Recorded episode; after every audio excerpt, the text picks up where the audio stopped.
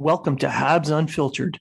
This independent podcast is featured on the Hockey Writers and iHeartRadio, bringing you honest and unfiltered entertainment and discussion on the Montreal Canadiens and hockey news.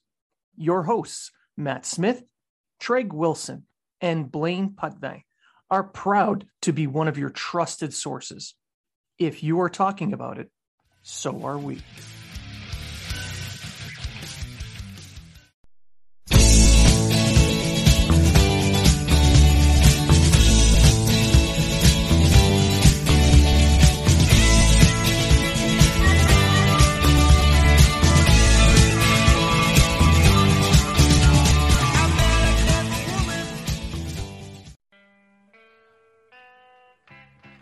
Are you in the market for quality sticks and equipment you can afford? There is a no frills, no nonsense company that wants to provide that to you. No Name Hockey. No Name Hockey is a small Canadian company started by former pro player Jason Goulet. When he retired, he searched for sticks that felt like when he was a pro, but could never find the right one or one that was reasonably priced. So he decided to start No Name Hockey. Now No Name offers high quality, customized sticks at a fair price. They won't try to wow you with a fancy name. They will focus on providing you a pro stock quality stick that you can afford. The cost of sticks has gone through the roof due to sponsorships and licensing fees. No Name Hockey makes sticks for the no names and players currently making a name. Do you have a moose near the caboose that needs to be tamed? I'm talking hairy, big, and needs some support. Thankfully, our sponsor today, Manscaped, has you covered to keep the hair looking nice and trimmed and feeling fully supported. Manscaped offers precision engineering tools for your family jewels. Beluga! Did you hear that? That's your moose asking for Manscaped. Manscaped engineering team just perfected the greatest ball hair trimmer ever created the Lawnmower 3.0. The premium Lawnmower 3.0 is waterproof, includes an LED light, and is made with advanced skin safe technology, which reduces nicks and cuts on your delicates. You can get this trimmer inside their Perfect Package 3.0, which also includes the Manscaped Crop Preserver Ball Deodorant and the Crop Reviver Ball Toning Spray. Both super practical and they smell great too. Plus, for a limited time, when you order the Perfect Package Kit, you get two free gifts the Shed Travel Bag and the Manscaped Anti Chafing Boxer Briefs. The Manscaped Anti Chafing Cooling Boxer Briefs might be one of my favorite parts of this collection. The Manscaped Boxer Briefs have optimal temperature control with their crop cooling technology while keeping your pride and joy supported. The waistband is also super elastic to reduce chafing and rubbing Plus, when your girl sees this logo, she knows she's got a real manscaped man. Pair these boxer briefs with their pH balancing liquid products like the Crop Preserver, and you're ready for anything. You need to try this out for yourself. Get 20% off plus free shipping with the code unfiltered20 at manscaped.com. Your balls will thank you. And welcome to the newest episode of Habs Unfiltered, episode 99, the Wayne Gretzky special. Uh, we are not going to be able to score like him, or let's be honest, this episode is not going to be as great as the, as the great one, but hey, you've got Matt Smith and his beard here. Hey, Matt. Hey, good morning. And Treg Wilson. What's up? The Marty McSorley to Matt Smith. Dave Semenko? No, no. Marty McSorley. I'll take Marty it. McSorley. I'll take it. Yeah. Because you just sneak up behind people and smack them in the head with a stick. My concussion, my last concussion, I can, I can barely remember it, but I know you were there. so uh, this week we're going to cover a little bit of ground. We got uh, some talk on uh, Scott Mellanby and the goaltenders. We'll even dive into lines. Woo! Not the lines that Treg likes, but you know, hockey lines. That's right. I don't listen. I just like the smell. You was told it was Botox. Yeah, your grandfather. You need to start looking younger. It's a muscle enhancer. That's yeah. It's your Bergie arms. Gives me energy. There you go. It's a pre-workout. So, uh, Matt, why don't you uh, why don't you get us kicked off here and give us a couple of quotes that we can start uh, riffing off of? Okay, so uh, Stéphane Waite had a little Zoom conference the other day, as most of you guys know, and um, he obviously goaltending coach for the Canadiens, and uh, he talked a little bit about um, Jake Allen, talked a little bit about Cayden Primeau, etc. And these are going to be a couple quotes that uh, uh, from from this conference. So he said. Um, Earlier this fall, Marc Bergevin revealed that acquiring a backup goaltender was a priority for him. And uh, this is what Waite said r- regarding that. He said, We rank goaltenders as category A, B, or C, and it takes at least a B to be a backup. Jake Allen is in that category. After all, he has nearly 300 starts in the NHL. He could be a starter in plenty of NHL markets. We paid the price, but it was worth it. I'm extremely pleased to have Jake. He was high on our off-season list. I know him pretty well. I got to see him play a lot with the Chicago Wolves when I was with the Blackhawks. I've always liked him. He's got good size, six foot two. That's the NHL average right now for a goaltender. He's got a pretty good technique. He's sound. He's calm in the net, and he lets the he lets the, the play come to him. When we signed him, I got a couple texts from St. Louis saying he's a great teammate and that he works very hard every single day, which is important for a backup. Mark hit a home run with getting him. And um, I completely agree with everything he said. And we've heard as soon as um, Allen signed with, or was traded to the Canadiens, that was one of the first things we heard that he's that he uh, he helped Binnington out so much, and he was a great teammate, and he was always at the rink, and he was always helping the guys, and he accepted their decision, even though at times, especially during the playoffs this year, he was the better goaltender.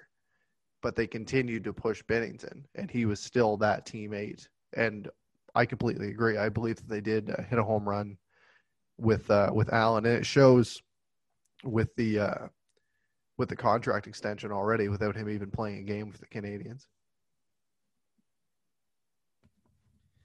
Yeah, I'm pretty impressed with uh, Jake Allen. I mean, I've I've watched a lot of Blues games over the years. Um, uh, I like watching a lot of Western Conference games. Uh, I tend to not sleep much, so I watch those Western games, and I always liked watching the Blues. And Allen, for a while, was a pretty good starter, and then he kind of slid a little bit. I think he's found his niche as a backup. He can he can actually pick up quite a few games too. He could play up to 40 games if he needed to, and in case of an injury, you could rely on Allen to start those games and give you a chance to win. So picking up Allen, uh, even though his contract gets uh, gets crapped on for this year because of the cap hit, focusing on goaltending, especially after what we saw with Carey Price in the playoffs, I think was a home run. Getting the guy you want. Yeah, sure, he gave up a couple of picks to uh, Bergevin gave up a couple of picks to get Allen, and Allen is a little bit expensive this year on the cap. But if your goal is to maximize your star player's potential in the playoffs, you did good. So we can't go wrong there. And uh, moving on from Allen, well, uh, Treg, you you got something on him? Well, this thing with Allen is that uh, Montreal, for the first time in since probably Halak, they have an actual one-two combination at goaltending. Uh, yeah, the price seems a bit high for this year only. If you if you look past this year, he actually took a a dip in his extension with Montreal. He's uh, two point uh, two point seven five or something like that is what his contract is over the next two years after this year. Uh, so really, the Canadiens are only paying ten point one million over the next three years, which turns into a little over three point three three million.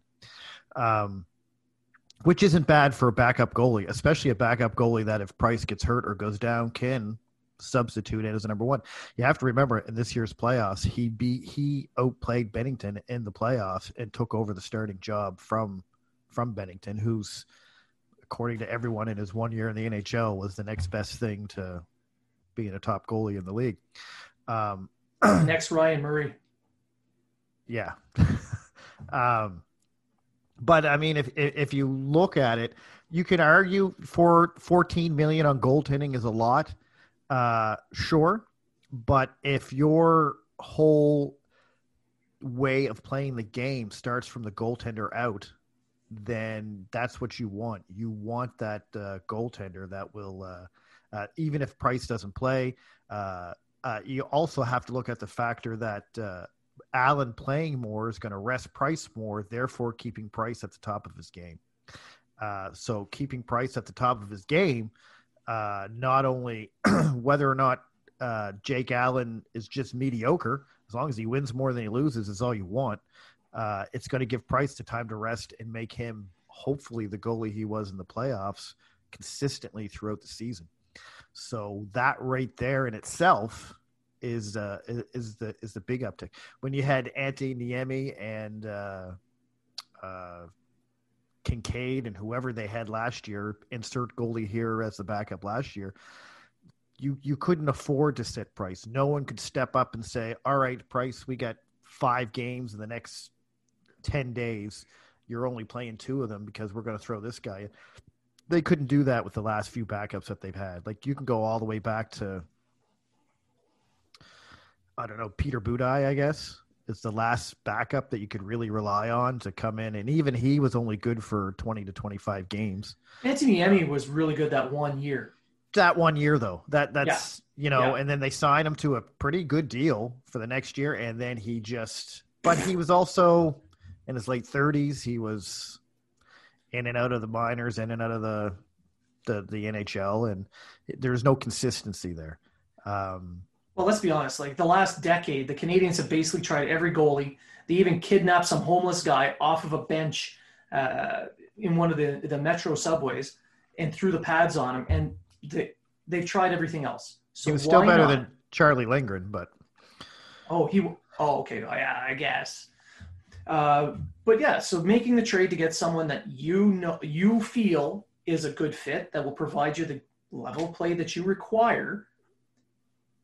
I don't really care too much about the cap. We we spent how many Only years? Year. How many years did we uh, did we spend complaining that the Canadiens are not spending to the cap? Three. Exactly. So now he finally has. It's not like he just went and, you know what, I'm going to spend just to spend. He he identified a need and he he filled it. So and he started good. early. Exactly. Yeah. Soon I mean, the playoffs were done. I mean, look at it now. Uh, you look at uh, we focused a lot, and I did an article months and months ago for the hockey writers about goaltending and who they could target a free agent as a goaltender. He didn't seem to want to be involved with free agency whatsoever. He I think he was destined to trade for a goalie. Uh, that way, he got control of the goalie's contract for at least a year and can go from there. I mean, you get a free agent now. You weren't going to get Holtby. You weren't going to get Leonard. You weren't going to get, you know, you weren't going to get the top free agents as your backup. It just wasn't going to happen. And if you were, you're going to pay a hell of a lot more than what you're paying for goaltending this year, right? So, who were you left with? Craig Anderson? Uh, well, he's even, retiring, isn't he? Uh, I hear. I just heard he might be going to Pittsburgh, signing with Pittsburgh. So okay. I don't know. Uh, but that's what I mean. Like who? Uh, Howard out of Detroit, who oh, won no. one game all season. Maybe uh, Greiss, but how much would he assign to be a backup? Because he wanted to be a starter. Blah, he blah, wanted blah. to be a starter, and he went to. He already went signed to Detroit. With, he went to Detroit. Detroit. So yeah, this is why when I wrote an article a couple months back about goaltending, I talked about trades and named Jake Allen specifically. Mm-hmm. A toot, a toot. Uh, and Matt's article. Oh wait, Matt didn't write any articles because uh, he's still ah. he's still not deciding what he's going to do. So, despite all the offers rolling in from all yeah. kinds of organizations, yeah. Matt's holding out for the big contract. Yeah, must be. He's waiting for he's waiting for uh, the Athletic to give him a call. But uh, to move on from Jake Allen, uh, the, Stéphane Waite also talked about Cayden Primeau. And he mentioned how he felt that Primeau needs at least 150 AHL games for him to feel that he's ready. Now, I know some people were complaining that not everybody needs that, but let's be honest. You got Carey Price, Jake Allen for at least a year if he isn't picked on the expansion draft. So there's no rush for Cayden Primeau. He had a great first year, played 33 games, first year pro, won 17 of them, had a 909 save percentage. He had the Laval Rockets sitting in a pretty much in a playoff spot in the North Division in the AHL with a somewhat weaker team than what he's going to have this year. So why not let the kid play another 100 AHL games? Keeping in mind, playoff games for uh, NHL management count as two games played. So if you play, say, 20 AHL games, that's 40 on that count. Uh, he also compared him to Corey Crawford in that discussion. Crawford played 250 thereabouts AHL games, showed up to the NHL, and provided what? A good solid seven, eight years of quality NHL starter play. So why can't fans just be patient, let the process work out? Because Primeau is definitely not ready to play in the NHL just yet. And you sure as shit don't want him being your backup, sitting on the end of the bench, getting 15 games. I mean, he's already played what 30. What did he play last year in Laval? 33, 33. games. 33 games. So really, he only needs to play 122 more. That that's like two seasons. You break that down. That's little. Well, if you count playoffs, that's two seasons. Yeah. Uh, so if he gets about 40 games in this year, we'll see. We don't know what the year's going to be like. Yeah, some Uh, playoff games, then same thing the following year. But say they do a full schedule for some reason, he he gets 40 games in this year, gets 40 games in next year with say 10 playoff games each season. You got your 150 games, and Allen's contract's nearly up if he stays with the team. Price is coming to the end of his contract. He got four years left on his contract, four, three, or four. Maybe he wants to move. Maybe he retires. Maybe what if he he- wins a cup? He decides to hang him up. or you have your one-two goaltending option and Price and uh, and Primeau, and you have what Price did with Halak.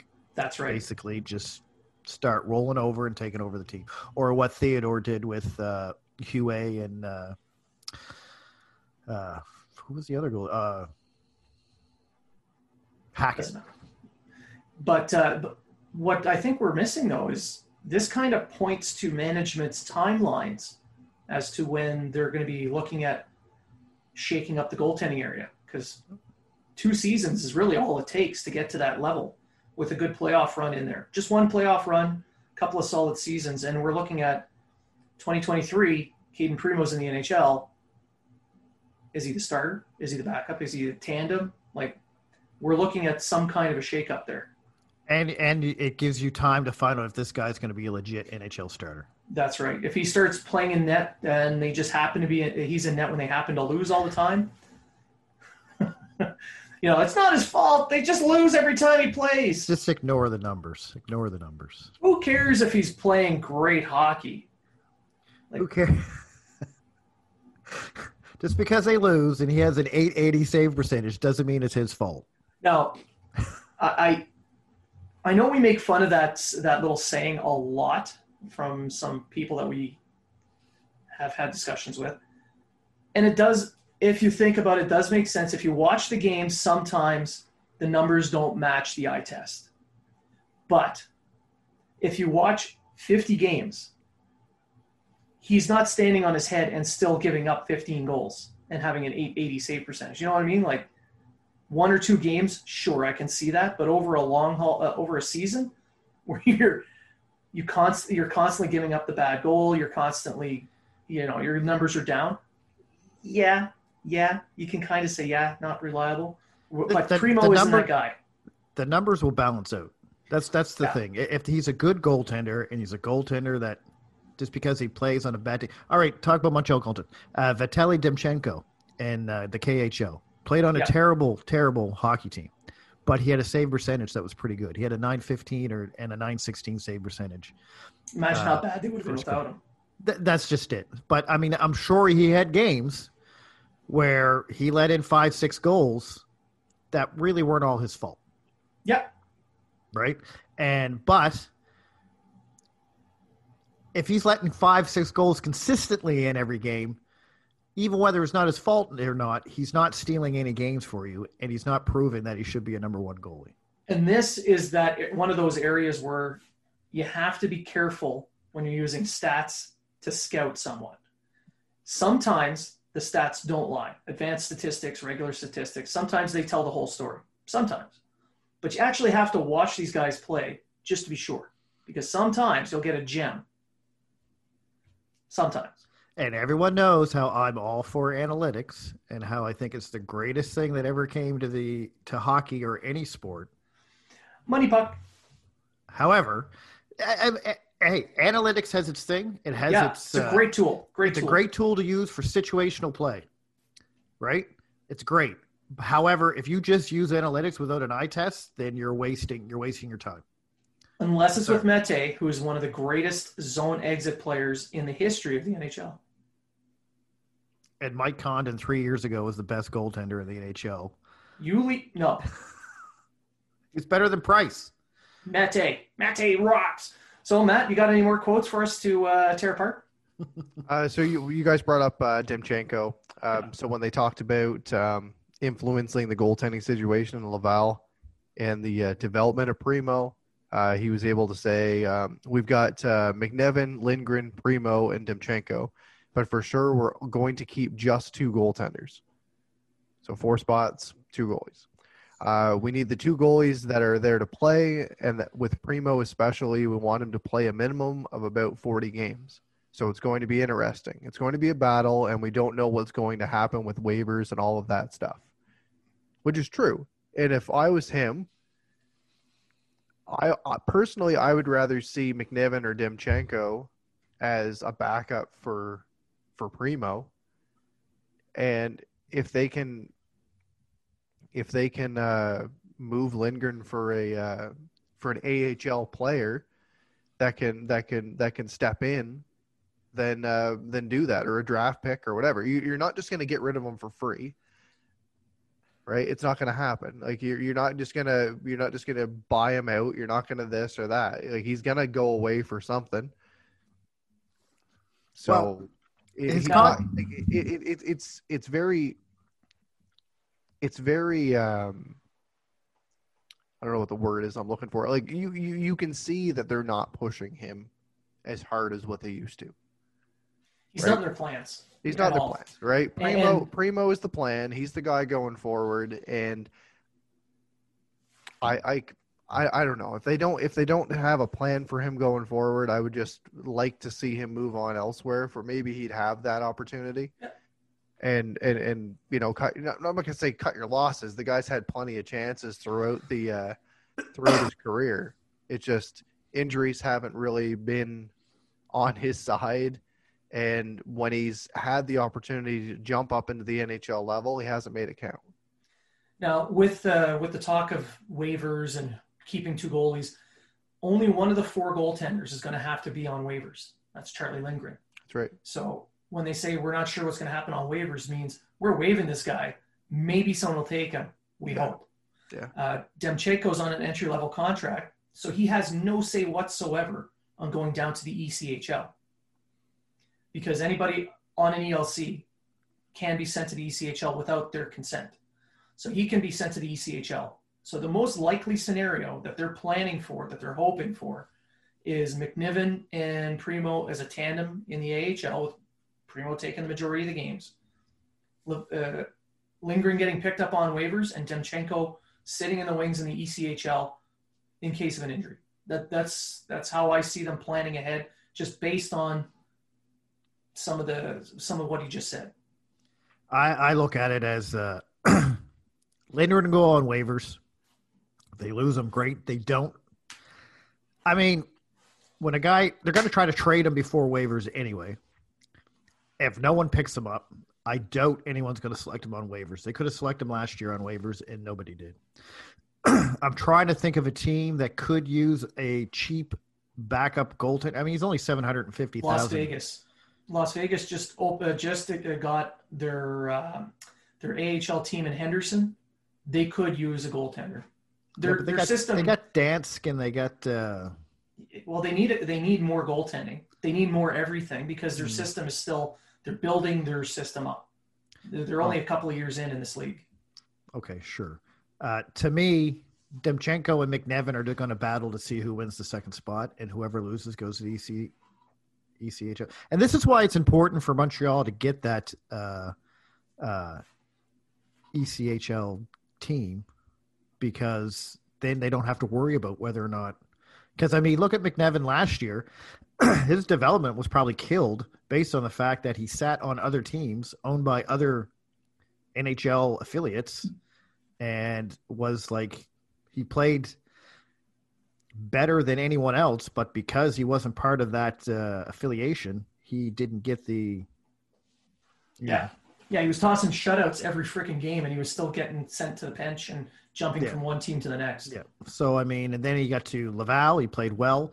Uh, I would love to see how well uh, Laval would have done if they didn't do the one guy, one game, one guy the next game. If Primeau took over earlier uh, instead of Kincaid, who's now with the Hartford Wolfpack or the New York Rangers, I guess you could say.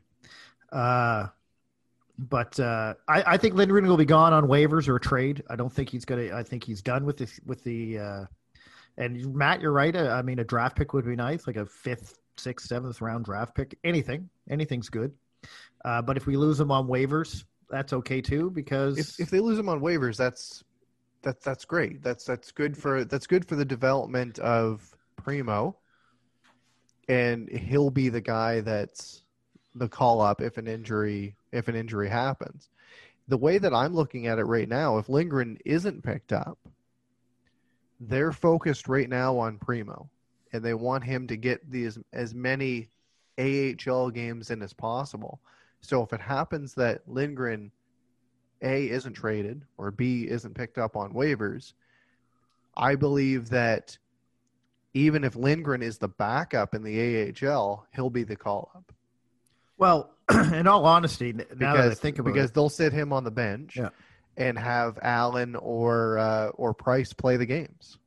I uh, I think if Lindgren goes on waivers, uh, maybe is the best pick for the backup in the AHL over McNiven because you're absolutely right. If Price gets hurt, you can bring Demchenko up. At least you have a guy with some pro experience. Like, well, I mean, McNiven is pro, but KHL at a little bit higher level experience than McNiven and Primeau. Primeau's not.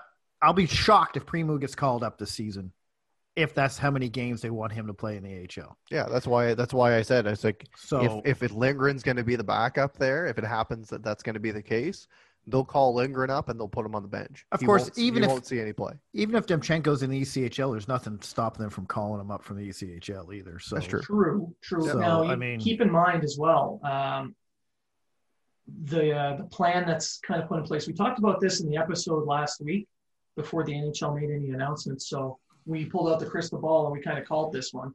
Uh, but mini bubbles. They're playing. They're going to probably play a bunch of mini bubble uh, bubble tournaments. Uh, so what's the roster size going to be for these things? Are they going to have the expanded roster? If they have an expanded roster and they're allowing three goaltenders, a couple extra defensemen, Lindgren can easily just sit there. You can do practices. You can be up in the press box. He's just that that insurance piece, and you don't have to worry about any of it. So that that's a possibility. If they don't go that direction, uh, I could see Lindgren, if he clears waivers, getting the Kincaid treatment and being loaned out to someone else. Yeah, I can't see them if they do go into this bubble thing, which a lot of people are talking about. I can't see them not having expanded rosters because what if you do lose a goaltender? You can't, you know, you can't Yeah. just be like, "Hey, you Weber, can't wait two big." weeks for another goaltender to come in. Absolutely, that's the thing. Yeah. So it will be like I'm going to say 99% chance on our 99th episode that nice tie-in. that nice um, tie-in. that uh, that they'll do that. They'll have ex- they'll, they're they're going to have to. Injuries injuries are bound to happen, and uh, you know we we don't all have a grade A um, Zamboni driver that can come in and beat the Leafs, right? So Does it need to be a grade A one? Well, technically, it's their own Zamboni driver. So the Canadiens aren't hiring uh, goaltenders out of their own Zamboni pool. Yeah. So David Ayres, if you're listening, which you probably are, Why there's a he? spot there's a spot for you because we want uh, we want Primeau to develop in the AHL, and we don't trust Lindgren as much. So you are more than welcome to join our team.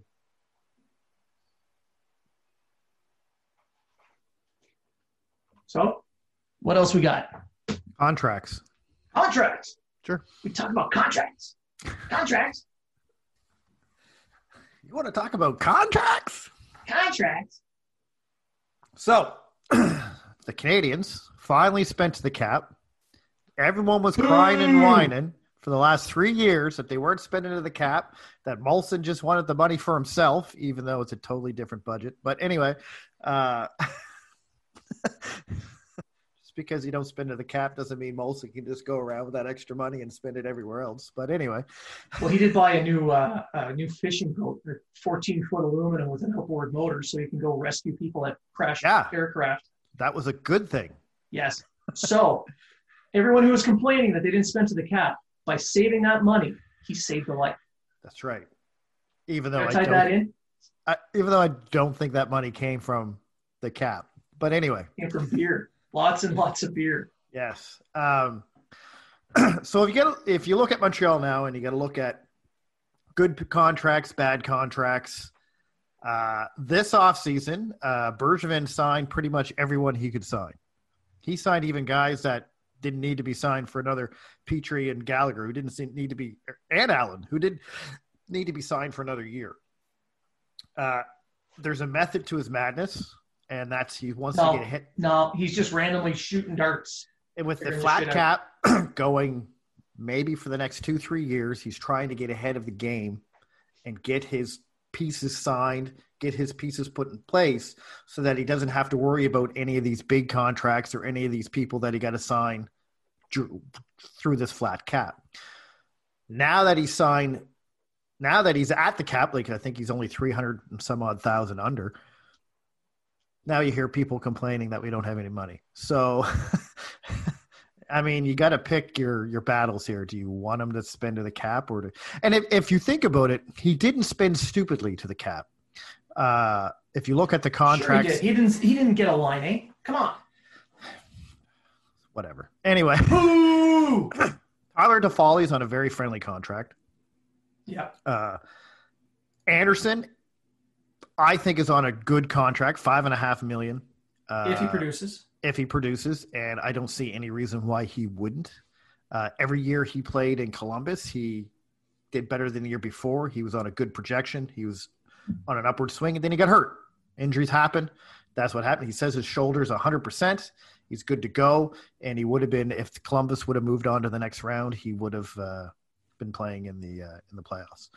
Uh, Allen's contract right this year is a bit shitty. It's four million. It's a number. It's a starter's contract, not a backup contract. But Montreal traded for him. They didn't sign that contract, and then they turned around and extended him for half the price of what he's getting paid now. So, two something for a backup goalie to me is is a pretty good bargain.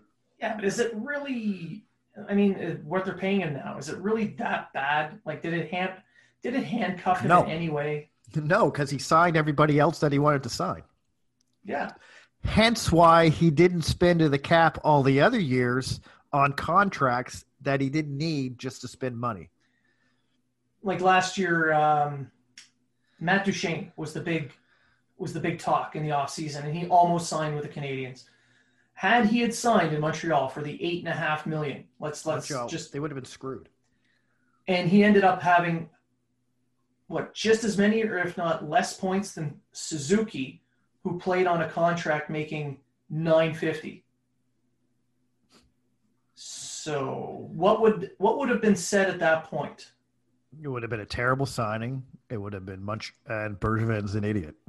It would have been. They would have still called it Alzner 2.0, which Yeah, technically Chiarot was supposed to be, and Edmundson's supposed to be. So but everybody's Alzner 2.0 when they're signed. you you could argue that maybe Edmundson's contract's a bit high, at four what three years at four something Not three and a half. three and a half. Put up I- the- I- he- This is the thing. I don't know why people are jumping on Edmonton already. And I'm not, saying that analytics. you, I'm not saying that you guys are, but um, he put up, right. He put up he put up 20 points last year with seven goals, and then we talked about Chiarot and how much of a uh, a- a statement that he made during the playoffs. He was part of the Trident. He was this. He was physical. He played well, etc. He scored nine goals and 12 assists last year. just but but he played sound hockey and he was physical and etc. And now they're playing on the same contract. So I'm not gonna I'm not gonna kind of push him towards that Alzner 2.0 that a lot of people already are. Well, here here's the thing: is uh, a lot of people argue, and uh, I got this on my last article about Edmundson being not a top four defenseman. Well, he played top four in Carolina, and he played top four in St. Louis. So if you play top four, how are you not a top four defenseman? Is he a puck moving defenseman? No. Uh, did he look bad in Carolina's system? He didn't look good in Carolina's system because he's used to the uh, um, A zone defense. the zone defense and not the man to man defense because that's what he played in St. Louis. That's right. So yeah, he was a bit out of his element in Carolina, Guess but what he he played in Montreal?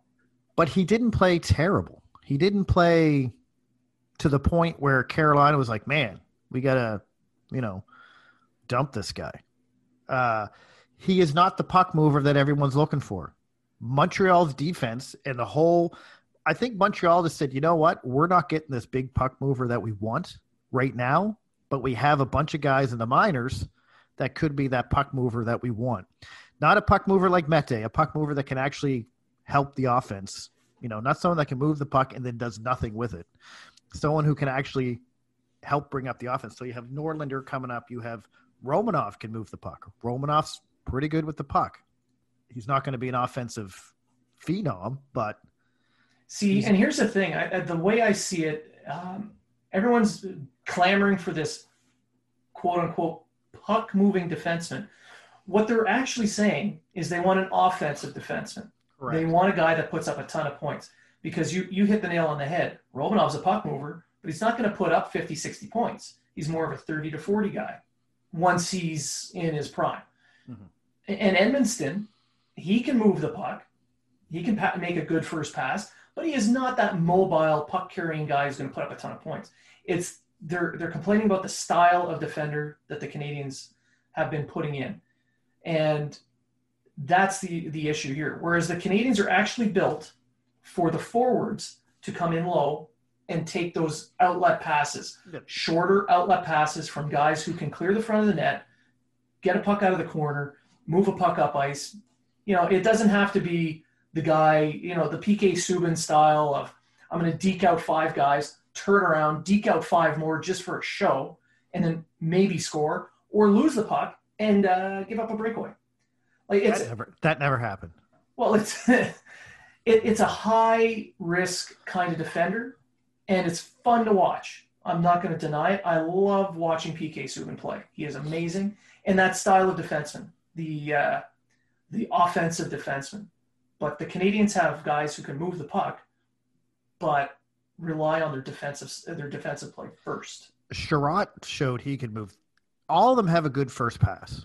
The thing is, is Montreal needs their forwards to come to the blue line, but be moving when they come to the blue line, not stand still at the blue line, because that's what the issue Montreal had last year. Weber, Chiarot, Mete, whoever was, well, Mete wouldn't dig a puck out of the corner, but anyway, these guys would dig the puck out of the corner, get the puck, make the pass up to the blue line, and the guy would just be standing there. And then all of a sudden, you have the other opposing team's defender or opposing team, whatever, just oh, okay, you're just standing there. Well, I'm just going to wait for the puck to come to you and take it from you. When you're a team built on when you're a team built on speed, standing still makes you look stupid. Correct. Correct. So, but uh, I mean, getting back to the contracts because now we just got into a whole talk about defense. But is there really a bad contract on the team? Price maybe. I think there's yeah. long contracts. There's long contracts. The money isn't all that bad. It's just the contract's way too long. if the cap keep if the cap does end up going up soon because the news now is that there may be a vaccine available by the middle of next year probably going to take a few months after that so another year and a half maybe the Biden won the starts going up. election. COVID's over. oh sorry yeah my mistake no more pandemic Not It's done. according to Alaska, it didn't. Ugh. is is alaska does alaska even count They count for th- three electoral votes. Yeah, wh- what? Uh, Sarah, Sarah Palin, uh, a bear, and what? Russia? Because I see Russia. I seen Anyway. a movie. I seen a movie about Sarah Palin and Russians. Yeah, Google it. Google it. I still think the best movie from Alaska is Mir- is uh, Miracle Mystery. Mystery. That's the one. Yeah, Mystery Alaska. Yeah, Best ho- where the one of best Rangers hockey movies out there. Rangers lose to a beer league team. The Rangers won. No, they didn't. Yeah, they did. No, no, they I watched the movie. lost. The Rangers. Oh, I did. No, they lose because they didn't win the hearts and minds of everyone. Oh Jesus Christ! So back to contracts.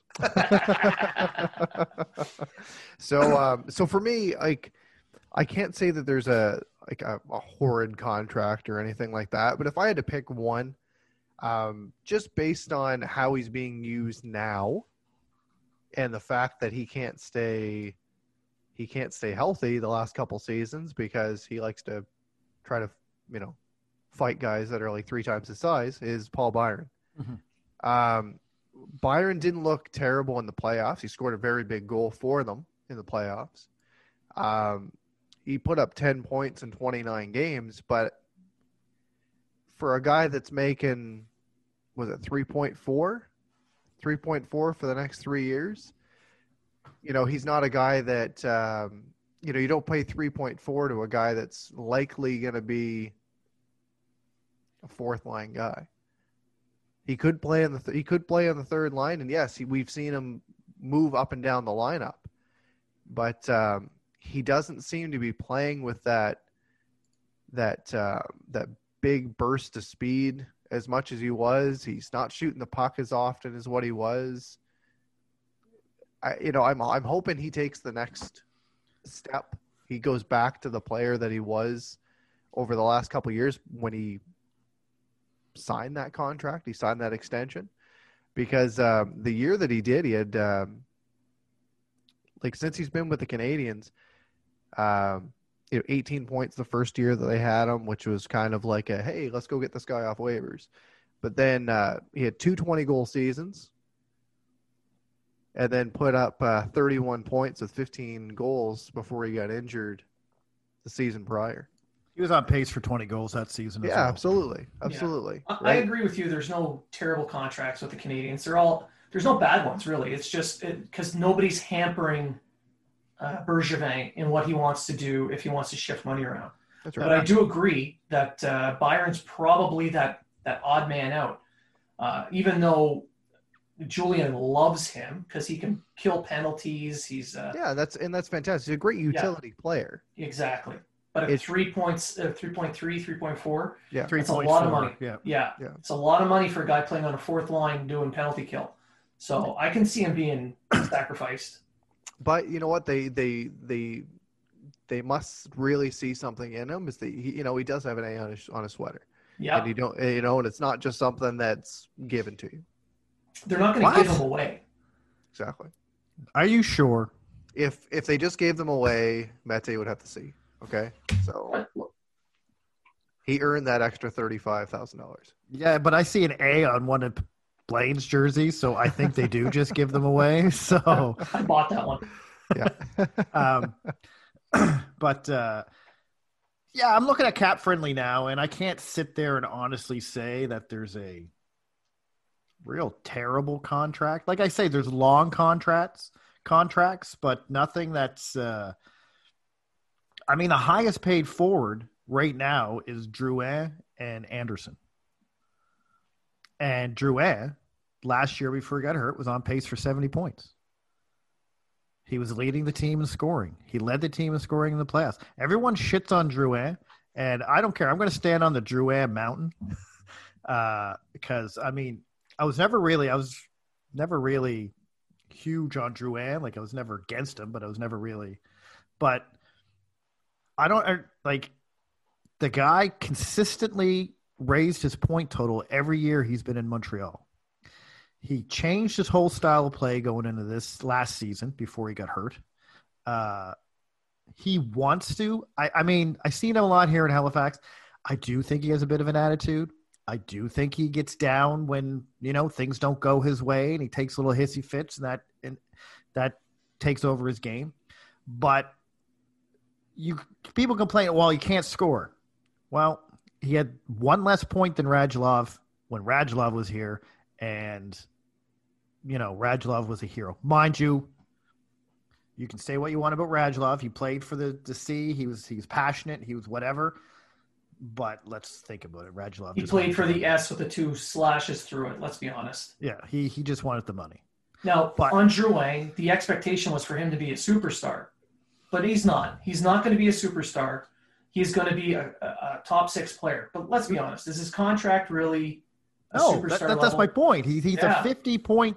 He gets 50 points. He potential to score 70. 5.5 million for a 50 point guy nowadays is not a bad contract. It's true. It's not. I mean, Josh Anderson, 50 point guy, almost 30 point scorer. Oh, sorry, one goal scorer. Sorry, he's only scored one goal last year. So Yeah, yeah, but uh, but Galchenyuk's a thirty goal scorer. and he's going to haunt the Canadiens with Ottawa. He's going to fill the net. Him, him and Zadina are going to take turns. But uh, but I mean I'm I'm on cap friendly now, and the only like I say the only thing I can say about some contracts is they're just a bit long. Like Weber's Yeah. goes right till he's 41, Price goes right till he's 39 or something like that. Uh, they're just on the cusp of in the last couple years. They're probably not going to be great contracts, but that's going to be five six years in the future. The flat cap will should be over by then, and who knows? Maybe they retire before the end of the Maybe- maybe. contract too. Maybe. And I mean, if you look at Weber's contract too, the recapture penalty goes to Nashville if he retires. No, that's Montreal gone now with the new CBA. Is that gone with the new CBA? Yeah. Sure. But even if he retires, Montreal in real money starting after this season is only paying Weber a million dollars a season, Just playing for the love of the game. right? So, like, if you look at his contract right now, what's It's season? movable to a team that wants to uh, get to the cap floor but has a budget. That's the kind of player you'll be high, you'll be going after. In 21 22, 6 million of real money. 22 23, 3 million, and then it's 1 million for the last four years of his contract. The cap hit's still seven something, Yeah. but you know, a team who needs a team who needs to hit the cap minimum, but doesn't really have a lot of money to pay a player, perfect contract for them to pick up. Like say Arizona or someone like that when they almost fold.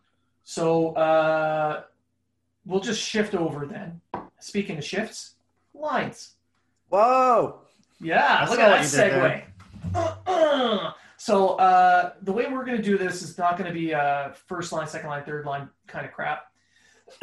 we're going to focus on uh, type of line. So we're going to have your matchup line. We're going to have uh, a couple of uh, maybe a two-way line, a scoring line, and then of course, because this it, you can't hide it, a fourth line. So I think we can all agree that for a, sh- a quote unquote shutdown line, a matchup line, we would be looking at Danault's line of Tatar, Danault, and Gallagher. I don't think they're going to make any changes there. The line was, yeah, it was one of the top possession lines in the NHL. Uh, set, I believe, second or th- second or third overall in possession stats, behind the uh, that dominant Bergeron line in uh, Boston. So I don't think anyone should touch that. But uh, going on the second line, I think second or uh, an offensive two-way kind of line. I think we can agree Suzuki is that role. So who do you think Matt should go on his wings?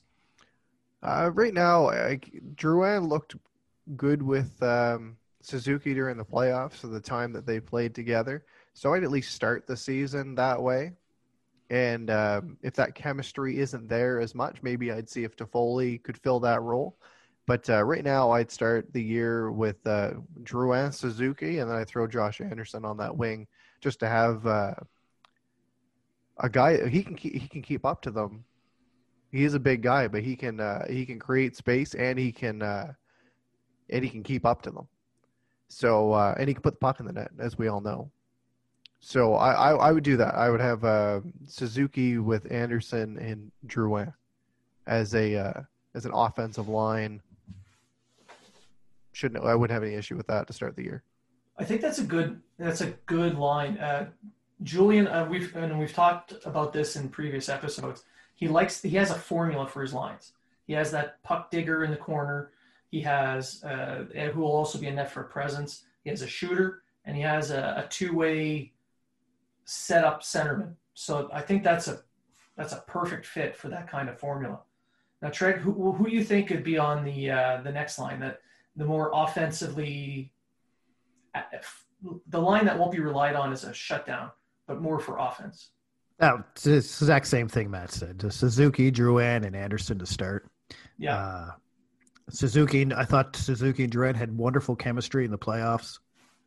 Uh, Cole, uh, you got to look at Suzuki. When Kovalchuk played with Suzuki, when he had a, a, a, guy who can snipe and move the puck and had great vision in the zone, uh, Suzuki's game really enhanced. Suzuki's game was incredible with uh, Kovalchuk on his line. Uh, Drouin, I think, gives kind of that same kind of uh, playing style that uh, Kovalchuk had. Uh, the, I mean, as long as Drouin doesn't get, you know, in a huff or depressed or whatever it is that happens to him in the season, but as long as he can keep it up, Anderson's going to give the size. He's going to be able to dig the puck. He's going to protect the two players, uh, and he's going to open the ice up for them. And I think that's exactly what Drouin needs for his game is to have the ice open up for him so he can just sit there and wait for the puck to come to him. Uh, Suzuki and Anderson will provide the defense, the 200 foot game that they need. That way you can have Drouin kind of do what he does in the other two zones. That's was a little bit better last year, but let's be honest, he's not the defensive player that everybody else is. So I agree totally with Matt. I think that's going to be the line to start anyway. Like, uh, I mean, Julian's not really a line blender. Like, uh, he likes to stick with his lines and hope they work themselves out. But um, so yeah, I can see that being the offensive line. It's probably if it works, it'll be probably the best offensive line Montreal's had in 20 years, if it works if it works. Now that leaves that leaves another another line uh, that they can use as a two way some offense. Uh, my guess is Kotkaniemi is going to be that that center that they're going to build off of, just because they fell in love with the two young guys. We've already picked Danault, who's in the last year of his contract, and he, he wants to prove himself. So I would think Kotkaniemi would be the next one up. Um, Matt, who do you think would pair up well with uh, Kotkaniemi? Obviously you're going to start with Toffoli, but it's really going to depend what side he plays on. Yeah. Right. If he st- if he uh, if he can play on the left side, I would put Armia on the right. However, if he's best suited for the right, I would put probably Lehkonen on the left. Have a couple defensive minded guys, someone that'll go to the net, someone that can pass, someone that can shoot right? I would like to see Toffoli on the left, have Armia on the right, but then you've got three guys. You got three guys that are all above six feet, close to 200 pounds. Everybody can shoot. And I think it would be a, it, it, would, it, it wouldn't be a line that would necessarily have to fit that mold of a guy that digs it out, a guy that does this, a guy that does that. But it kind of does, though, doesn't it? If you have Toffoli, he's definitely a shooter. He he's a shooter. Shoot. He's he's a shooter, but he goes to the net. He we've does. seen we've seen Armia. He can shoot, very good on the boards, goes to the net. Yeah. And same thing with uh, same thing with uh, with Kotkaniemi. So, but they all bring that. Uh, they all bring that. So it still kind of fits the formula, no matter right. where that's right. where they are. But that, that, that's what I would like to see. I'd like to see him on the left. I like to see him on the left with uh, Kotkaniemi at center and uh, Armia on the right. I'm not too. I'm not 100 percent sure he's going to be there, just because he has been clearly more comfortable on the right. So I think he'll end up on the right this year. Yeah. But I would hope that they start him on the left this year, just so that we can spread it out. Because is Tatar going to stay following year? I think it's better if we get him set up and used to playing on that left side because Tatar may be gone. We need to keep and we need uh, to, uh, Toffoli to help on that side. Uh, I think I think is, we'll see a little bit of. Uh, I think we'll s- yeah, I think we'll see a little bit of uh, experimentation Yeah. in the preseason and, Yeah, and go from if there. there's any. Yeah. You could see Armia switch over that left side too. Who knows? You Like, could. It's, it's, Yeah. Depends on if he's comfortable. I don't know if Armia's played left anywhere else. And I know Byron and Lehkonen can play both wings. They've done it before. They're Yeah. they're comfortable on either Yep. side. Uh, I'm I tend to agree with Matt on that third line. Uh, I'd like to see Toffoli, Kotkaniemi, and Armia. Uh, Yeah. Whoever plays left is comfortable playing left and plays well. I'm fine. Armia to me is one of the most underrated players on the Canadiens. Absolutely. I, I think he's he's the injury bug has really hurt him since he came to Montreal. I think he's a 20 goal scorer. Uh, he hasn't hit that yet, but I think in a, in a healthy full season, Armia can hit 20, 25 goals. Uh, he can stick handle inside a box. He's a great stick handler. He's good with the puck. Not always smart. Sometimes he doesn't know when to shoot and when to pass, but that comes with practice. That comes with age. Um, but playing with Kotkaniemi and uh, uh, Toffoli, Kotkaniemi's finally going to have guys that can put the puck in the net when he feeds it to them. Uh, not like he's doing over in Asporn over there. So, uh, um, What did you call it? Asporn, Ass porn. Asporn, Asaporny or whatever it is. The Oh, whatever ass porn. I don't know how to say it, so I'm calling it ass porn. Uh, anyway, um, because the team is ass. But anyway, sorry, they're terrible. Um, but that's, I mean, right now you have three well balanced lines that you can roll out at any time that can produce for you. This is and they the would first. be able to hold themselves uh, hold themselves well against a top six, any uh, pretty much any top six. any top six. I mean, maybe not Connor McDavid because I don't think anyone can contain Well- Connor McDavid. But All you need to do is contain that one line, and you're going to beat the team. So Just Well, slash McDavid in the back of the knee. Slow him down. Just just, put him in. just Put get Mete, just get Mete to low bridge him. Is then, it a low he bridge goes- because he's so goddamn short? Well, he doesn't really have to do anything. He just has to No. check. Really, he's going to hit him in the knee, Shoulder to knee. Shoulder, shoulder to knee. to knee, and, and then, then, he goes shoulder first in the boards, and then he's collar McBroken. And two for one. go, right? Connor's Connor's out, Mete's out. It's a Right, so two. you're good it's- we all win. um, but I- I mean, if if you think about it, you look at past history of past goals. You have probably eight to nine players on the Montreal Canadiens that can score twenty goals right now. Potentially. Potentially. Armia, you like Armia, I would agree, was is a very underrated player. He uh, 30 points this year. He put up career career highs in uh, in points and goals, and he only played 58 games. And, and he did that last year too. He had a career year last year, a Yeah. career year again this year. If he can stay healthy, and he and he provides that uh, he he's he's not to the offensive level as somebody like Anderson. However, he's going to provide Kakaniemi with the he's not going to be a guy that's going to go into the corners and drop gloves with you and all that kind of stuff. He's not that kind of player. But um, he's going to provide the same style of physicality not crossing the line um as Anderson like he he put like he's we know how strong he is in the boards. We know how good he is on the penalty kill etc but like the guy's no slouch. He's not a small guy. Like Armia is a Armia is a big man and he can and he can move and he can uh, he can provide that physicality and I think he's going to open some space for Kakaniemi especially if Kakaniemi reverts back to Kakaniemi from last year, not playoff Kakaniemi. And um, Toffoli's going to be able to uh, to pick his to pick his spots on the ice and uh, and pick some corners. and Montreal has depth now. So if Yes. Tatar goes down, Toffoli can step right in and Yeah. take a spot. If Drouin goes down, again, Toffoli or someone can step in and take a spot. Yeah. Unlike last year when you had guys go down and you're like left with Wheel. Wheel and Weise and uh, what's his face there? Uh, The Dutch Gretzky mentioned on episode 99. 99, the Dutch Gretzky. and You're uh, talking that about Belzile. Belzile, yeah, Yeah. who I think everyone The French got- Gretzky. who I think everyone got all excited over for nothing. But anyway, Uh, uh, he was a good story, though. I mean, he's not a guy that's going to stick in the NHL, but it was nice to see. It was a nice to see story. Like if you're gonna you know, He's not a Byron Froese, and we all know how I loved Byron Froese. Sure. But that takes us down. This this takes us to the Canadiens' so-called fourth line, or uh, as I'd like to call it, an energy line, a line that can come out after penalty, uh, get some momentum. Excuse me. Woo, Oh, allergic. COVID. Ah.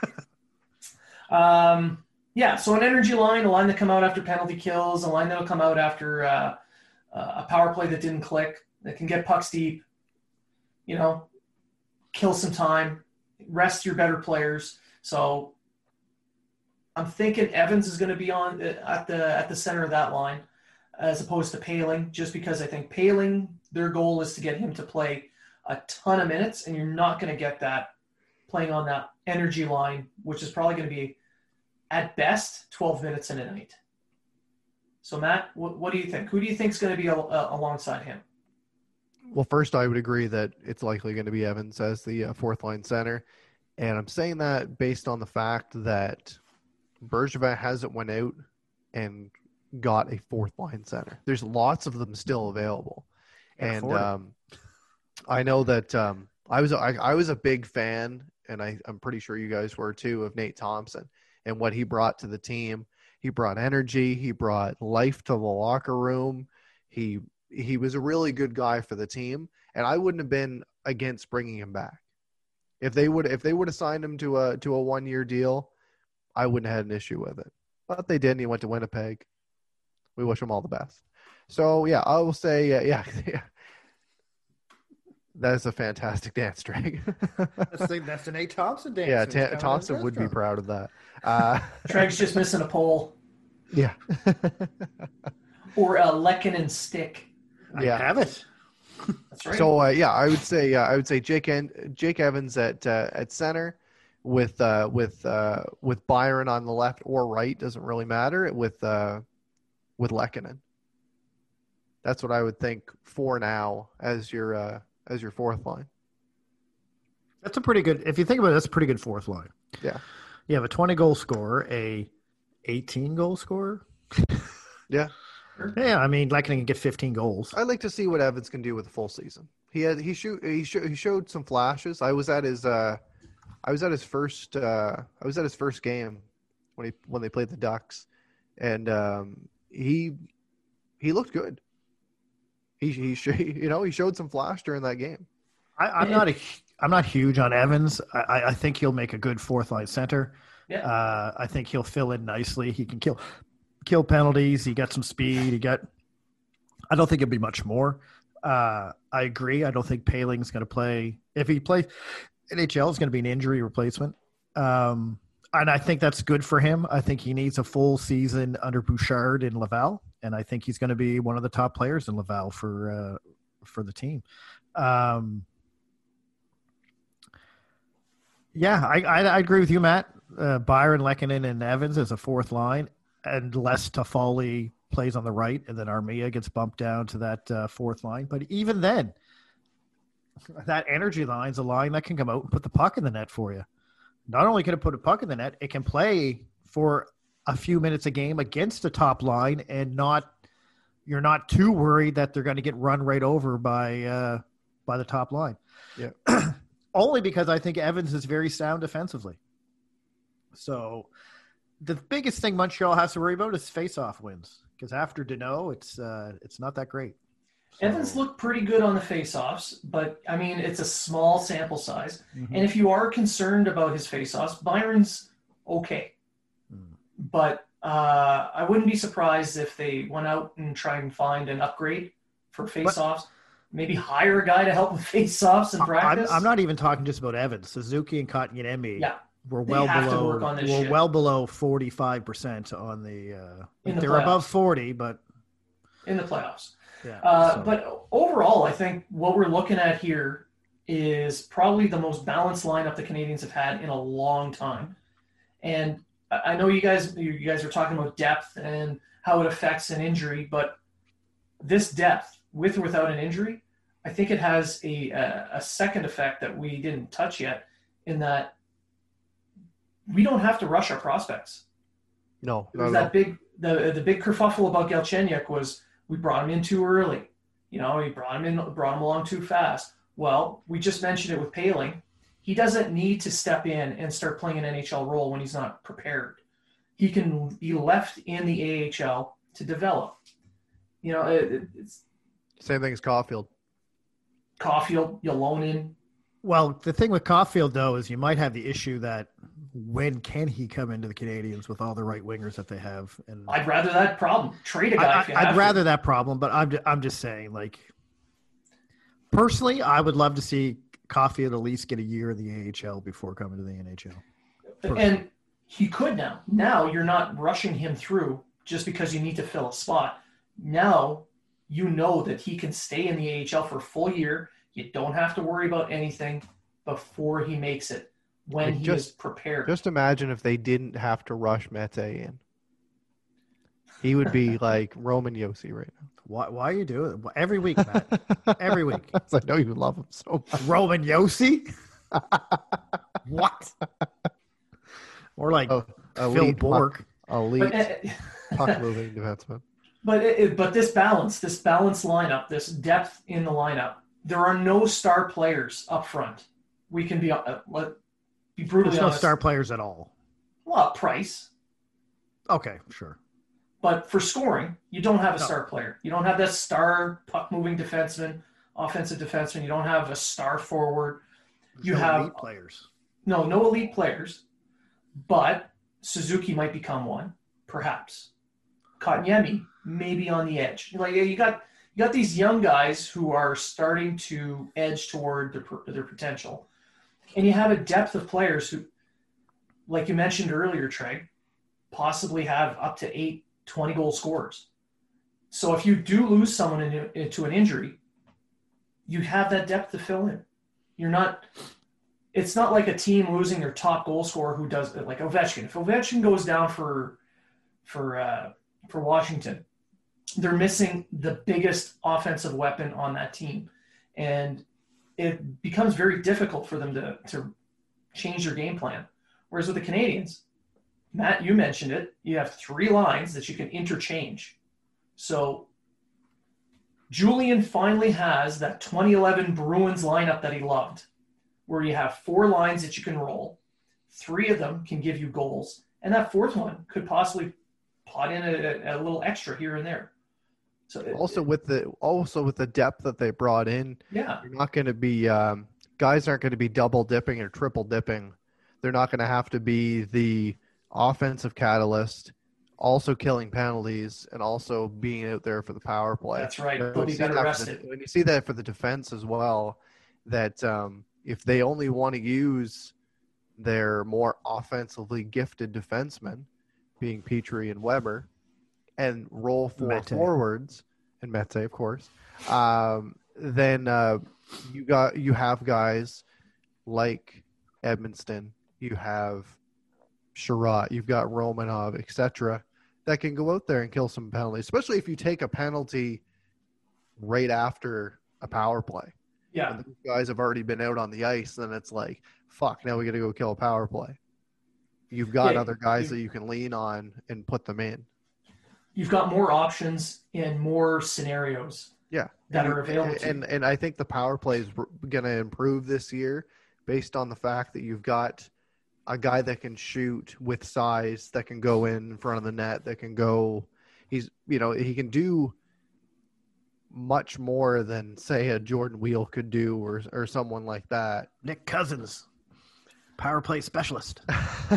Well, on the special teams, if you can get a penalty kill that's above 80% and a power play that's 20% or above, you have some good special teams. Nothing elite, but those that level of special teams, you want you want your special teams percentages when added together to be above 100%.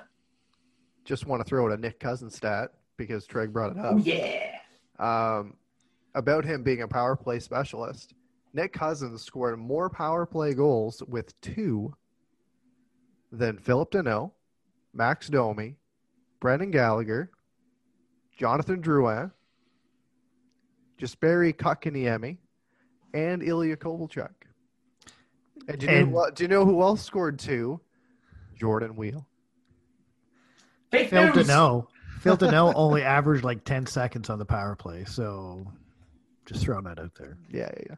And that's another issue that they can look at. So the the bottom line is the uh, it, another aspect of the this balanced lineup, and you you nailed it, Matt, when you mentioned all these different weapons and tools that you can use in different scenarios.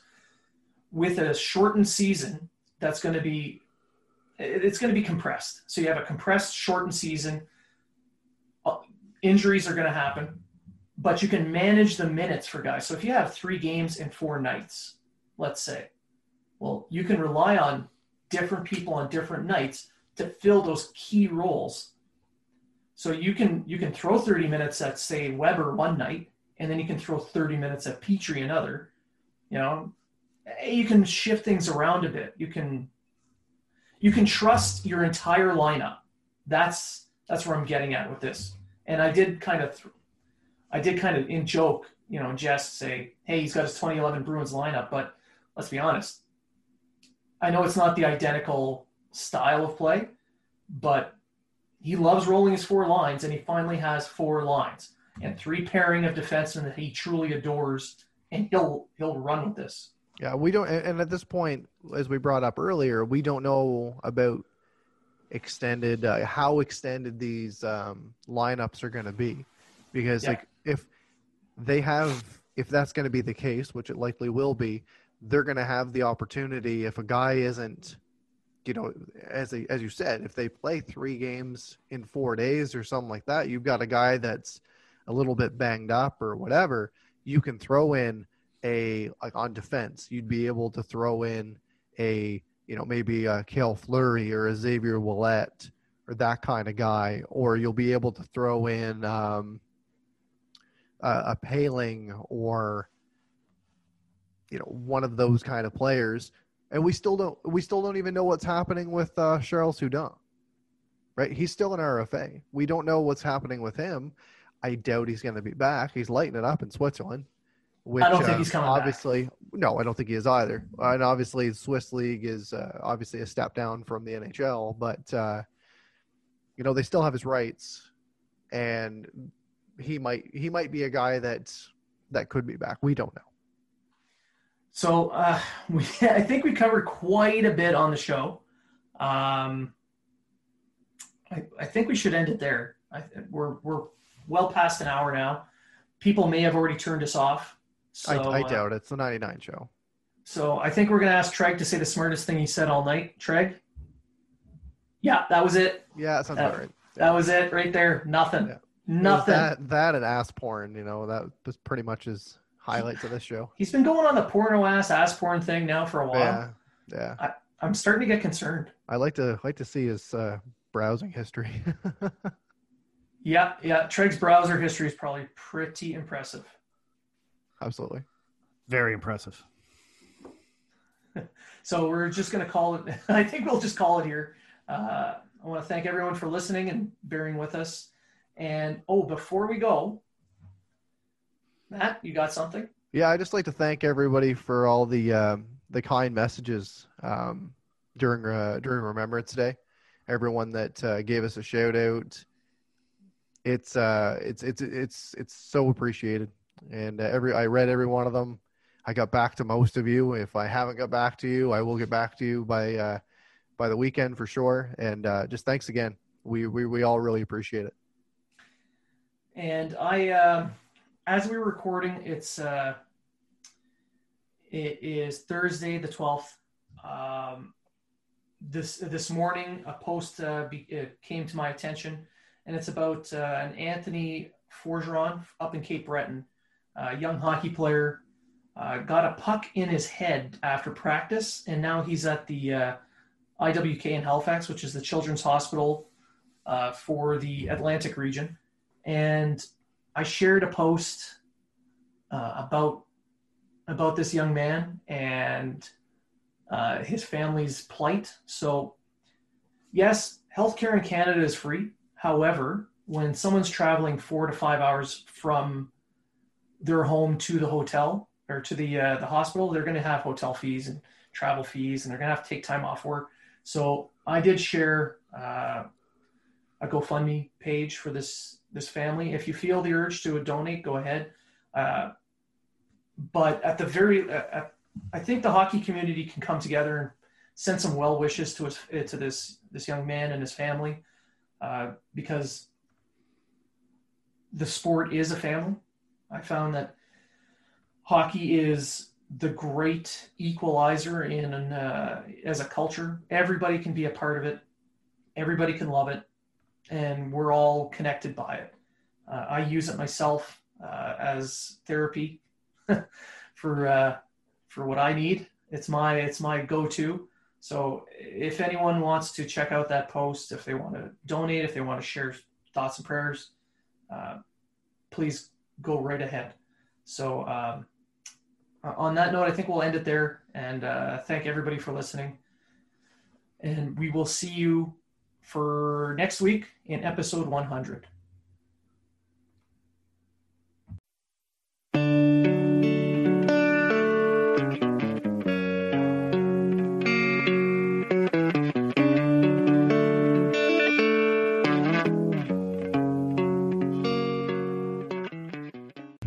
We here at Habs Unfiltered would like to thank you, all of our listeners, old and new, for tuning in.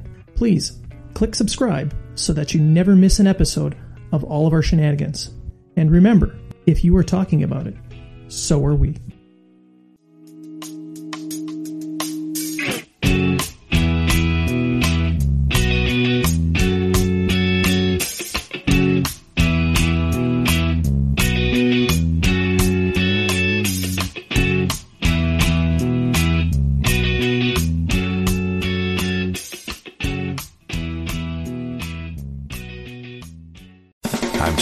Jeff Woods, and I'm shining a light on music and the rock stars who make it. He just was one of those people. He, he stood out. He was a magic guy. He really was a magic guy. All, we all have faults. He had the same amount of faults as we all have. This was before Led Zeppelin. Robert was full on. I mean, he was Led Zeppelin without the band behind him. He had the hair, the jeans, the whole thing, you know. And he was amazing. The Records and Rock Stars podcast, heard around the world and yours to hear wherever you get podcasts. All the episodes from JeffWoodsRadio.com. I'm Matt Cundill, host of the Sound Off Podcast, the show about podcast and broadcast. Since 2016, we've been speaking with amazing people who have populated your ears for decades. Legendary broadcasters, research wizards, talent experts, podcasters, voice talent. Almost 400 stories, all for free. Subscribe or follow the Sound Off Podcast on Apple Podcasts, Spotify, Amazon Music, or at soundoffpodcast.com.